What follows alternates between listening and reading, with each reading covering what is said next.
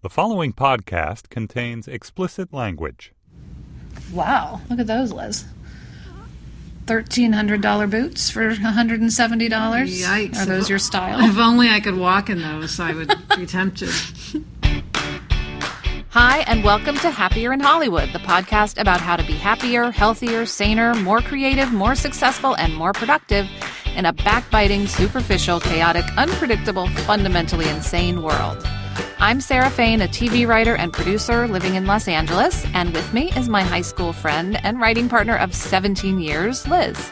That's me, Liz Craft, also a TV writer and producer living in Los Angeles. On this podcast, we talk about how to be happier in Hollywood, but it's really all about surviving and thriving no matter where you are or what you do. In this episode, we're going to check in with our producer, Jennifer Lai, who's been reading all of your emails about drinking more water. We're also going to talk about self criticism. As writers, we have to be critical of our own work, but self criticism can also be paralyzing. Mm-hmm. How do you tread that fine line? And we're going to call our agent, Matt Solo of WME, to find out how to grow a career from the mailroom up. And of course, we'll share our latest Hollywood hack. Yes, so let's dive right in. So, in episode 8, our producer Jennifer revealed that her number one resolution for 2017 is drinking more water. And lots of listeners emailed to help her. Yes, they did. Now, Jennifer is not in Hollywood, she's in New York, but through the wonders of technology, it's like she's here with us. Hi, Jennifer. Hi, Jennifer. Hi, guys. How goes the quest to drink more water? Uh, you know, it's always a quest. It's always a struggle. As someone who doesn't naturally gravitate towards, you know, just like always having a full water bottle, it's it's been a challenge, guys. It's been a really big challenge for me. Now, have you been reading all of the emails from our listeners with different suggestions and tips? right. So I haven't actually tried that many of them yet. I have tried one though, which is the easiest one that I can actually manage myself to do. Um, which is this water fountain trick. Have you guys Ah. ever heard of this water fountain trick? So the whole thing is that every single time you pass by a water fountain, you have to have a sip, which is just like so easy. You just Right. go, take a sip, take a few sips, and keep going. And it just reminds you, yeah, there's water. You should definitely be drinking it. Um, and Kim actually recommended that to us. Okay, well that's a good one. What one that I thought was really great because I'm a I have a Brita at home, so maybe this one spoke to me. Was from Jane who said that you should fill up your Brita with ice and water in the morning and then keep it on your desk and then you'll have cold water all day. yes, I do think this makes a huge difference. Yeah, much more appealing than lukewarm tepid water. Oh, and then there's Amber in Utah. She said that every time a mug, cup, straw hits her lips, she takes 10 gulps. That's, a really a good idea. lot That's a lot of water. water. Yeah. I mean, That means you definitely have to have a giant S'well water bottle or something like that. yes, because 10 gulps, I mean, a gulp is, you know, That could be a good a eight sip. ounces of water. Yeah.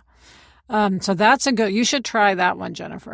I know I should. I actually do have a S'well water bottle. Excellent. I have one. It's not the big one. It's kind of like a smaller one because I'm New York and I'm just walking around and Yeah, it's I too feel like heavy. things get heavy. I do have one. I think my next step is to get multiple water bottles because Mm. I have it and I kind of meant to bring it to the office today and totally forgot and didn't even do it. So I think I need one for the office, Mm. maybe one for my boyfriend's place, and then one at home. Yeah, that's a great solution. that makes Yeah. sense. Now, the most kind of wacky suggestion we got was from another Sarah who suggested an app called Plant Nanny. And I think it's sort of an app that helps you realize you need to water yourself. Like your plant doesn't grow unless you're watering yourself or something like that. It says, as you grow more and more plants, you can harvest seeds so that you can grow even prettier plants. It turns drinking water into a little game and makes you feel bad for killing your pretend plant. Yeah. so maybe this could be a nice little game for you to play, Jennifer. I don't know. Maybe I should give it a shot. Okay, now I have to say, who's going to say the the greatest trick in this whole thing about the denture cleaner? Right, because that is the ultimate problem a lot of people have with water bottles. Someone has a great solution. Yeah, Glenda wrote in to say that how you should clean your water bottle is with denture cleaner. Who would have thought? Who would have known? I feel like this is like one of the greatest hacks of all time because she mentioned, she's like, you know, it's pretty cheap and it's easy to find in any drugstore. So I could just walk by a Walgreens, pick it up. She said that you just fill it with warm water from your faucet, drop in a few tablets and just let it sit overnight. And then the next day it's clean. I'm going to try that. I'm going to definitely do that hack because I, I also suffer from the problem of hating to clean water bottles. Yeah, and if you have water bottles in multiple places, you can just keep some denture cleaner in your bag. Yes. And just use it at the Yeah, office, keep it at use it at your office. boyfriend's, use it at home, yeah, wherever. And in the meantime, just out of curiosity, because the, the little MoMA things are really fun. Um, when's your birthday? there may be some heading your way. Hmm, well, it, well, it actually just passed. Oh, but, okay. um, Look in the mail. but I, I will be in the lookout. Okay, late birthday present for Jennifer. Jennifer, thank you for joining us. And big thanks to our listeners for coming through. We will have the best hydrated producer in all of podcastdom. Thank you so much for sending all of the emails. I don't even know if there are any voicemails. I'm sure there are that have come our way. And I will be on my quest. I'm going to continue on my quest and I will let you guys know how it goes. Next up, we're going to talk about why self criticism is a good thing and why it's not after a word from our sponsor. Okay, Sarah, let's move on to a segment we call From the Treadmill Desks of, where we talk about what's going on in our work psyches this week. And this week, our work psyches are consumed with the idea of self criticism. When is it helpful and when is it toxic? Yes. Now, this came up because we were talking to a writer recently, someone who's just starting out, who mentioned that they just kind of like whipped out a script in a week. And this is something we hear fairly often. Yes. Uh, people who are just starting out and um, write things, just, you know, just yes. out it comes. And so I remember one time uh, someone we worked with said that they'd, and this, I think she was an assistant at the time, said she'd written a short story over the weekend and then sent it to an agent who she wanted to represent her. And I just thought, like, oh my God, this is going to go horribly. Yes, we just know that if you just dash something off, it's probably not ready to go to an agent or anyone who could have significant impact on your career. That's something you want to really be self critical of, which is how we were talking about self criticism. Right. It's like you need to have a level of self criticism because it's hard. You also have to, like, not be so self critical that you're paralyzed. So that's kind of what we've been talking about. Yeah. So writing is something, for instance, where you really need to go over it and over it and over it and assume it sucks Right. the first few times because writing is rewriting. Uh, but this applies to anything you're doing. I mean, if you're trying to rise in a career, you want to make sure you're really putting your best foot forward. You don't want to just present your first idea. If you're designing a dress, Right. if you're a fashion designer, I'm sure you don't just sketch a dress and then send it off to FIT. You, you know, you Refine. revise, you refine, you do that. At the same time, and I've experienced this, if you're too self critical and you think everything you do is shit, Right. then you can be frozen. You can become paralyzed. Yeah. And this happens both on the page and specifically to writers in the room. Yeah. Like you can get so, and this would happen to me on the Shield. Like that was a very intimidating room. And I would just sit there thinking, like, if I open my mouth, what I say has to be absolutely perfect and fully thought out. And by the time I had that fully thought out, perfect thought, someone else had said it. Right. You know, it just like. or the conversation had moved on to a different topic. exactly. Yeah, I mean, I for sure experienced that, as you will remember on Angel. I may have even mentioned it on this podcast. I was so intimidated by Joss Whedon, who is brilliant, that I could not speak. I mean, my voice would be like, ee, ee. um, and I, cause I was so self critical about anything that might come out of my mouth.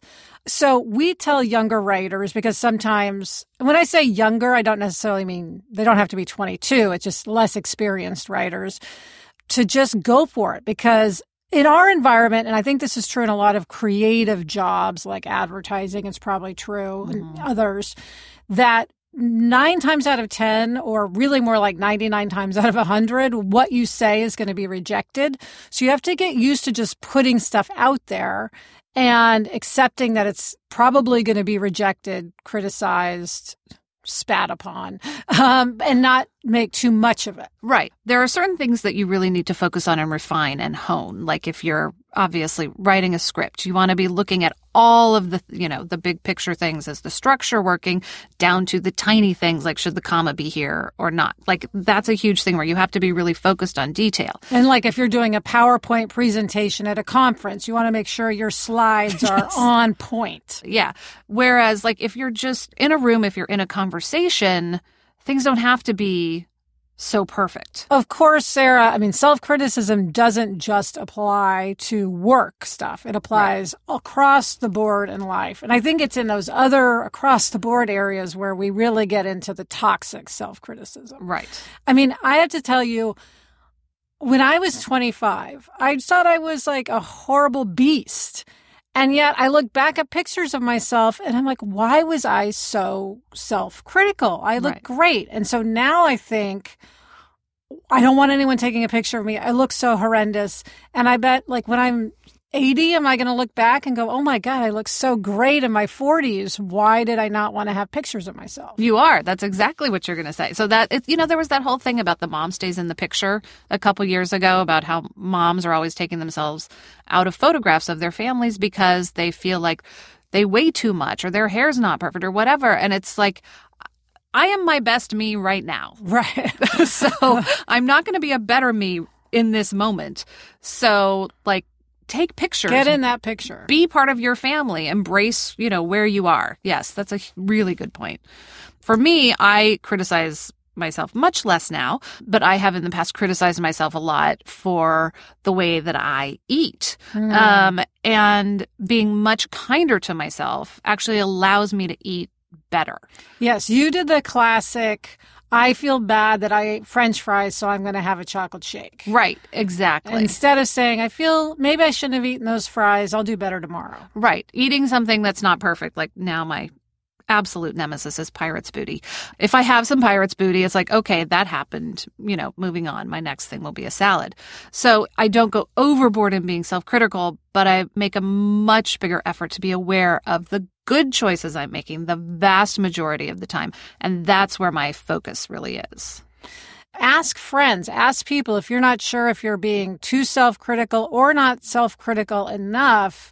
You can sort of ask people's opinion. A lot of times people don't want to offer opinions because it can be not well received. But if you ask them, like for instance, if that assistant had said to me, Liz, do you think I should send the short story in to my agent? I would have said without having read it, no, you should not. Yes. Absolutely not. work on it.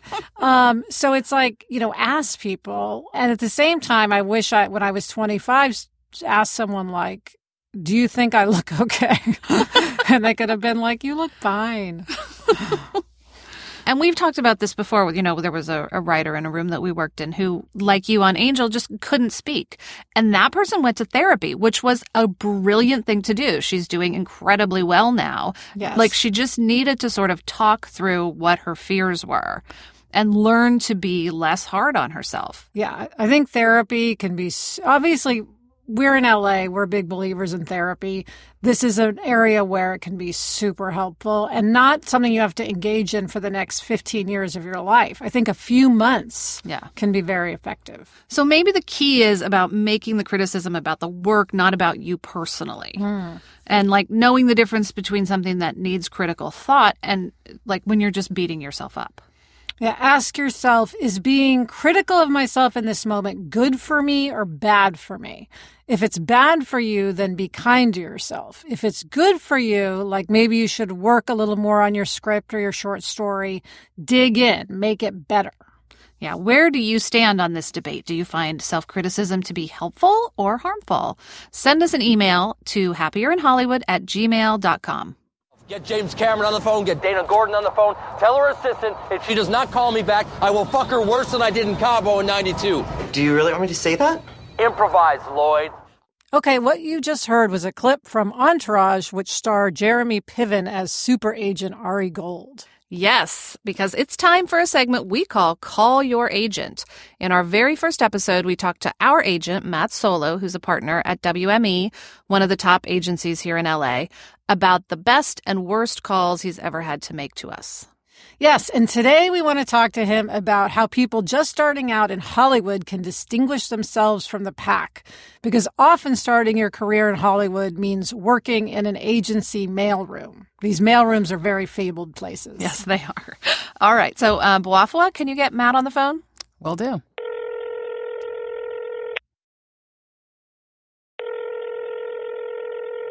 Matt Solo's office. I have Liz and Sarah for Matt.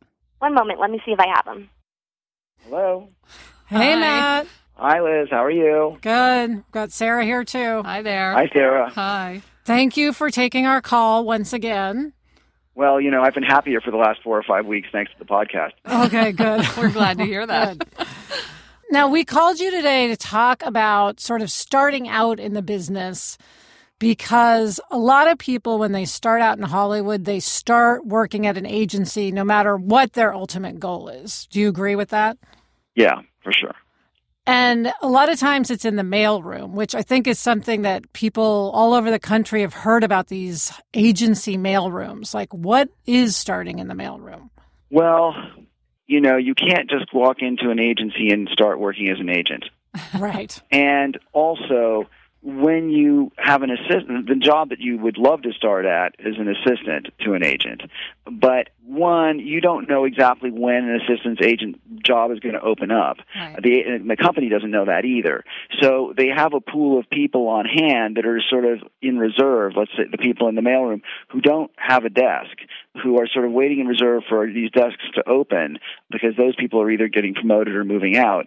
Typically, they'll express an interest in some area that they're interested in, whether it's now, I mean, in the old days, there weren't that many choices, but let's just say whether it's television or film or literary or acting or music or you know reality or digital. There's so many different fields now. And if they know what they want they can sort of express that and get to know some of the assistants and some of the agents in that area as they're in the mailroom so that it, they're a little bit primed for getting that assistant job when it opens up.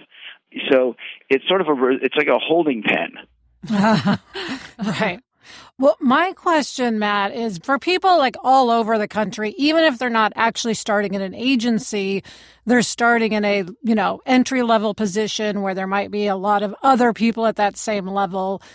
In your experience, how can someone in these entry level positions really stand out? How do they make you go, oh, that person has a future? They're going to have a great career.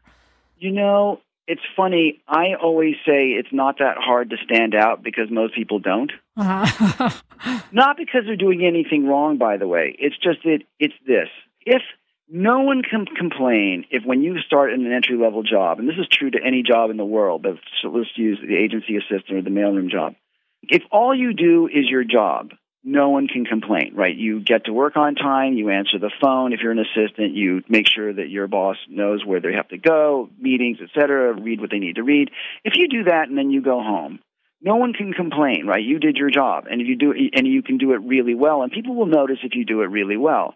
But what I like to say for anybody in any job is, if all you do is the job, if all you do is sort of meet the requirements from nine o'clock in the morning till six at night, no one's going to fire you for that. But you're also not going to stand out. Uh, because the job is what you do from nine to six. It's what you do from seven to midnight that's the career oh, wow. right? So it's like, are you in, in my business? Are you reading? Are you, you know, watching films and television and identifying writers and directors? Are you out there socializing with assistants at other companies to find because you kind everybody in Hollywood anyway. It's sort of like an incoming class every year. It's the class of 20, let's say this year's the class of 2017. So everybody who showed up everywhere, whether they're working at a studio, an agency, a television company, for a producer, an actor, they're coming in in 2017 and all over town there are people in this incoming class. You should get to know who they are you know, little by little, like, you know, who, if you ever hear that there's someone working at another agency or somebody working somewhere else, go grab a coffee with them because they're going to be running a studio someday. Right. And it's like these assistants someday will be the people running the studios, and their friends Yes. will be the assistants. and they will be writers, and they will be directors, and they will be all these kinds of things. So you should know, like, have an idea who your incoming class is. So, you know, what I like to say when you're in those jobs is people may not recognize that you're going to be an agent or an executive. You kind of have to make yourself one. And then it hope, and mm. if they don't recognize it, you still did it. You still have that knowledge base. You still have that drive. And you hope that the company you're working for recognizes it. And typically they do. And when you say, how do you stand out? I mean, I can tell you that if my, you know, if somebody in the mailroom comes to me and says, I really like the area of work you're in, what can I do? Can I read? Can I watch something? Can I, do you need help with anything? Most people don't do that. If they did it, you would be noticed. Right. On the one hand, you have to avoid being irritating. Right. That's the trick. Which is a fine line to walk. But, you know, people everywhere appreciate inspiration and drive. And so you can show that even if you're in the mailroom, even if you're an assistant. You know, you think of something that could be done, needs to be done, or even just walk in and say, I saw an incredible film, whatever, a, a Turkish film, and this filmmaker was great. Are you aware of them? A film agent's going to, they may not pay a lot of attention to that person, but they're going to notice that that person did that. Hmm. Do you know what I mean? Yeah. So like, that's what I mean to say. It's not hard to stick out. It's just that most people don't because they come and they quote do the job. Right. Matt, I'm curious what some of your past assistants have gone on to do. I assume they haven't all sort of taken the agent track. I have former assistants who are partners at other agencies that I promoted off my desk, you know, in, earlier in their careers. I have assistants who are vice presidents of different production companies and studios. I have a lot of assistants who are, you know, middle level management at studios and networks and a number of assistants who are, you know, working on as writers. Well, and if they work for a lit agent, an agent who represents writers, often when writers are looking for an assistant, we call our agents and say, That's right, you know, because this was not always true, but I would say in the last five to ten years, working for other writers in television anyway has become a track for getting started as a writer in the television business. It used to be that you just be a writer and then somebody would hire you to write. But now there are these jobs, as you guys are aware of, where people become the assistants to agents. And the people who want to be writers, and the writers want to hire people who want to be writers, but they also want to hire people that have agency experience. Yes. So, so that's why a whole bunch of people who want to be writers will come to agencies, even though they really shouldn't be there, to work for an agent, which they really don't need to do. But agents are connected to every other job out there. Well, neither Sarah nor I worked at an agency, and I have to say, I think I would have been terrified to work at an agency. So I'm glad that I escaped Yeah, that why fate. do that to yourself? um, but Matt, thank you so much. I think your advice about you know how to stand out is just awesome advice. Um, as always, you have these pearls of wisdom. So thank you for talking to us today. All right, I wish all your listeners great success, but I have no contacts. I know nobody, so don't call me. Okay. Okay. All right. We'll All talk right. to you soon. All right. Bye, Thanks, everybody. Matt. Bye. Bye. All right, Sarah. Now it's time to get real. It's time to get real, real because today's Hollywood hack is a website called The Real Real. Okay, so The Real Real is a website. It's a luxury consignment website. So we should explain to everyone what that means. It's basically if you happen to have a hundred thousand dollar Birkin bag, you, you That can you no longer want. right. You can give it to the people who run the Real Real, and they will post it, and you can sell your hundred thousand dollar Birkin bag. Now, it's not only those incredibly yes, it's not only those incredibly expensive things. Um, in fact, we found out about it because we were admiring a friend's new bag, just a regular nice purse. Yes. Um, and she said she got it on the Real Real. So, of course, I went to it immediately. I'd never heard of it and checked it out. And I ended up getting this beautiful Stella McCartney tote bag.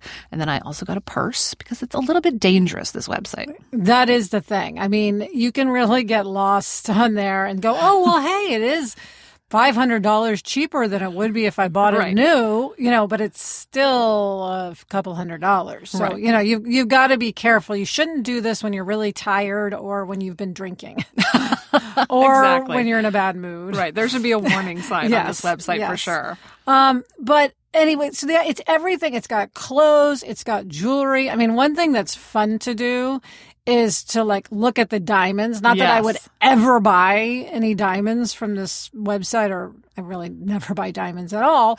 Um, but it is fun to go, oh, hey, look at this beautiful $40,000 Cartier bracelet. It's only 20000 now. Right. No, we always talk about wish fulfillment in television, and this website is like the ultimate wish fulfillment. Yes. You can go there and just see like the most fabulous, wonderful things and have this sense of like, but it's not as expensive as it would be, you know? Yes, but it does let you buy something nicer than you could buy if you're buying it new in a store. True. Because it is discounted. So it, it really is a useful, um, way to kind of upgrade your wardrobe without spending more. Well, and it made me think of, you know, we talked about Thelma, the year of Thelma. If you have a landmark birthday, Mm. a milestone birthday, maybe you want to get like a new pair of diamond studs or a new Mhm. pair of, you know, or a fancy bag. It's a great way to do that without completely, you know, spending your entire mortgage. Yes, exactly.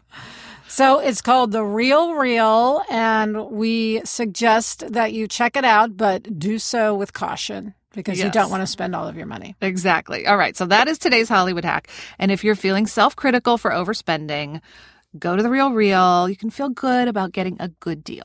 And this is not an advertisement for The Real Real. We just happen to like it. And that's it for this episode of Happier in Hollywood. Thanks for listening, and please subscribe if you have not already. And if you like the podcast, give us a review in Apple Podcasts. It really helps listeners find us. Are you too hard on yourself, or could you stand to be even more self critical? Shoot us an email at happierinhollywood at gmail.com. Or if you have any pressing questions about life in Hollywood, leave us a voicemail at 949 Happy 21. An upcoming episode, episode 15, is going to be all listener questions. So now is the time to ask us what you want to know. Many thanks to Matt Solo for coming on this episode. We always appreciate his wisdom. Yes. And thanks to our producer, Jennifer Lai, who promises she's going to drink more water. Also, thanks to Kristen Meinzer and Andy Bowers of Panoply. And thanks to my sister, Gretchen Rubin. Happier in Hollywood is part of the Onward Project. Get in touch. I'm on Twitter at Sarah M. Fain, and Liz is at Elizabeth Craft. Until next week, I'm Sarah Fain. And I'm Liz Craft. Thanks for joining us. It's a fun job. And we enjoy it.